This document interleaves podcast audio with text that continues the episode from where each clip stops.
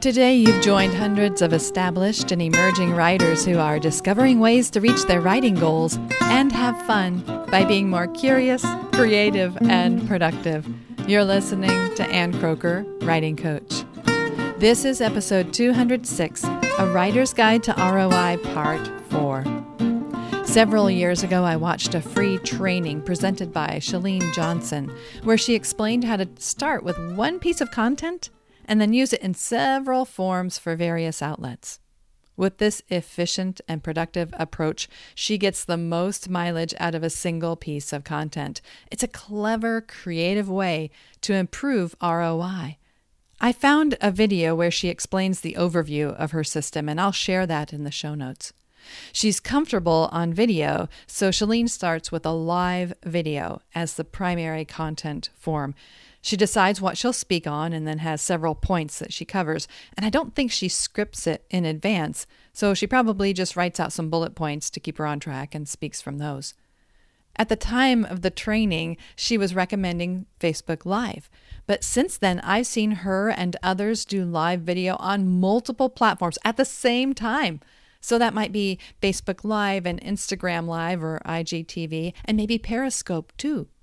So, with one live broadcast, she instantly reaches people in multiple places all at once. Afterwards, that video is saved. And that's the beauty of her system. She can repurpose that saved video into multiple formats. For example, she can edit the video recording into segments and publish those segments on YouTube. She can use the audio from that live stream that's been recorded to create a podcast episode. She can have the audio transcribed and then use that written version as the draft of an article or even two to publish at her website. She can pull quotes and video excerpts to use on Twitter. She can create infographics and post quotes to pin on Pinterest. She can design some quote images for her Instagram feed. I don't think she mentioned it, but she could create slide decks to publish on LinkedIn SlideShare and then use recorded video as part of a program or course.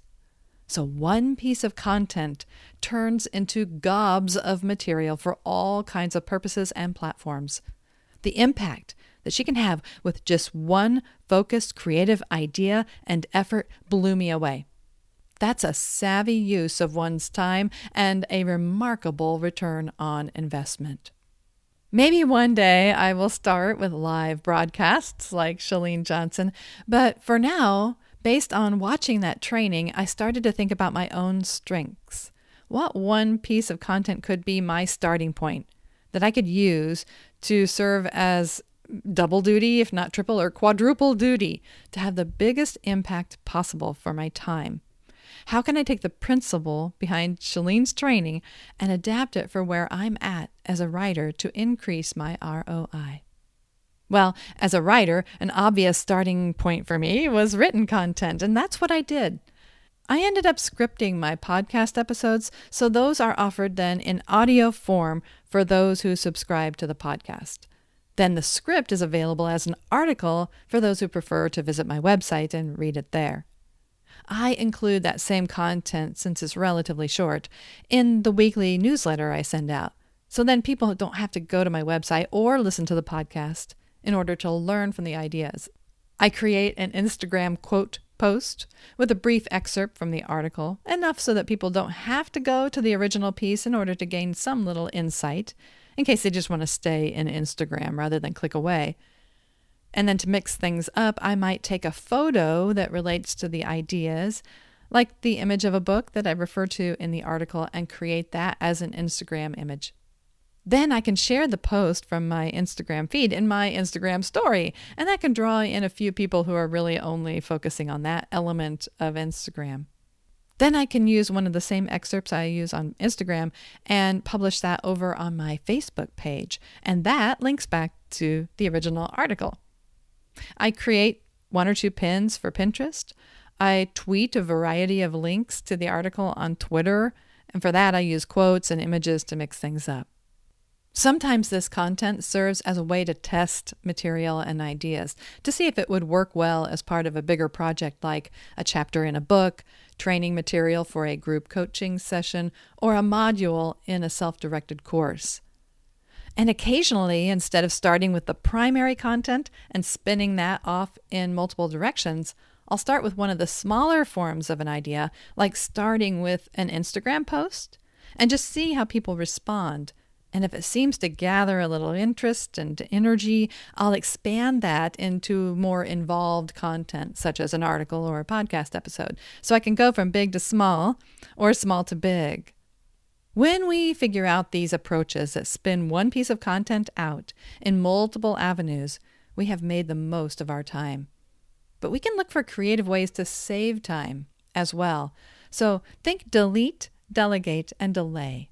Starting with delete, to open up time for activities that matter most, we can eliminate responsibilities and tasks that we take on or continue out of habit or obligation.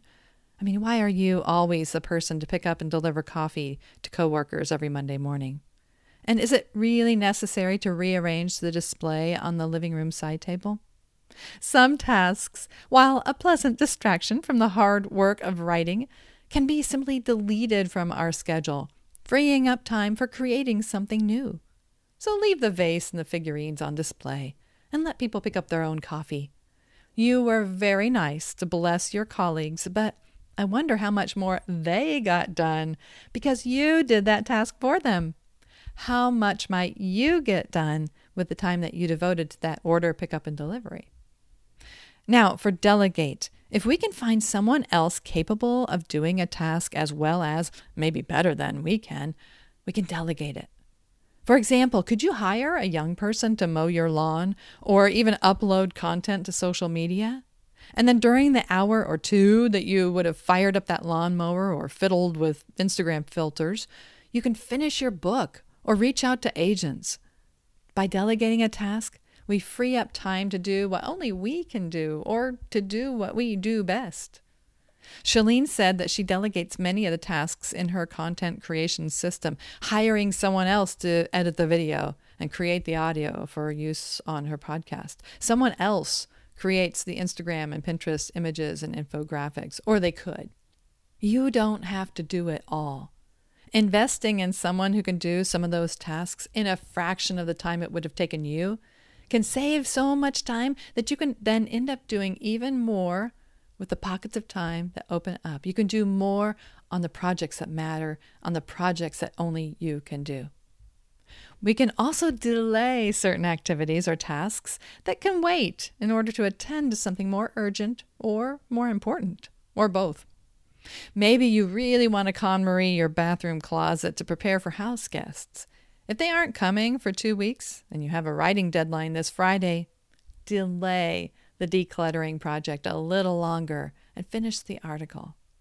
To increase your ROI, come up with an efficient content creation system. You may be focused on a long term project instead of smaller short form pieces like Chalene or me. Still, you can look for ways that one piece can serve more than one purpose. In addition, we can periodically evaluate if we can delete, delegate, or delay tasks to attend to the most important ones that will move us closer to our goals and best align with our values. I'm Ann Kroeker, cheering you on as a writing coach in your ear. Everywhere we may meet at my website, on Facebook, Twitter, Instagram, in your inbox, here on this podcast, over at Patreon, or even in person. I'm always looking for ideas to share with you that will help you achieve your writing goals and have fun by being more curious, creative, and productive. Thank you for listening.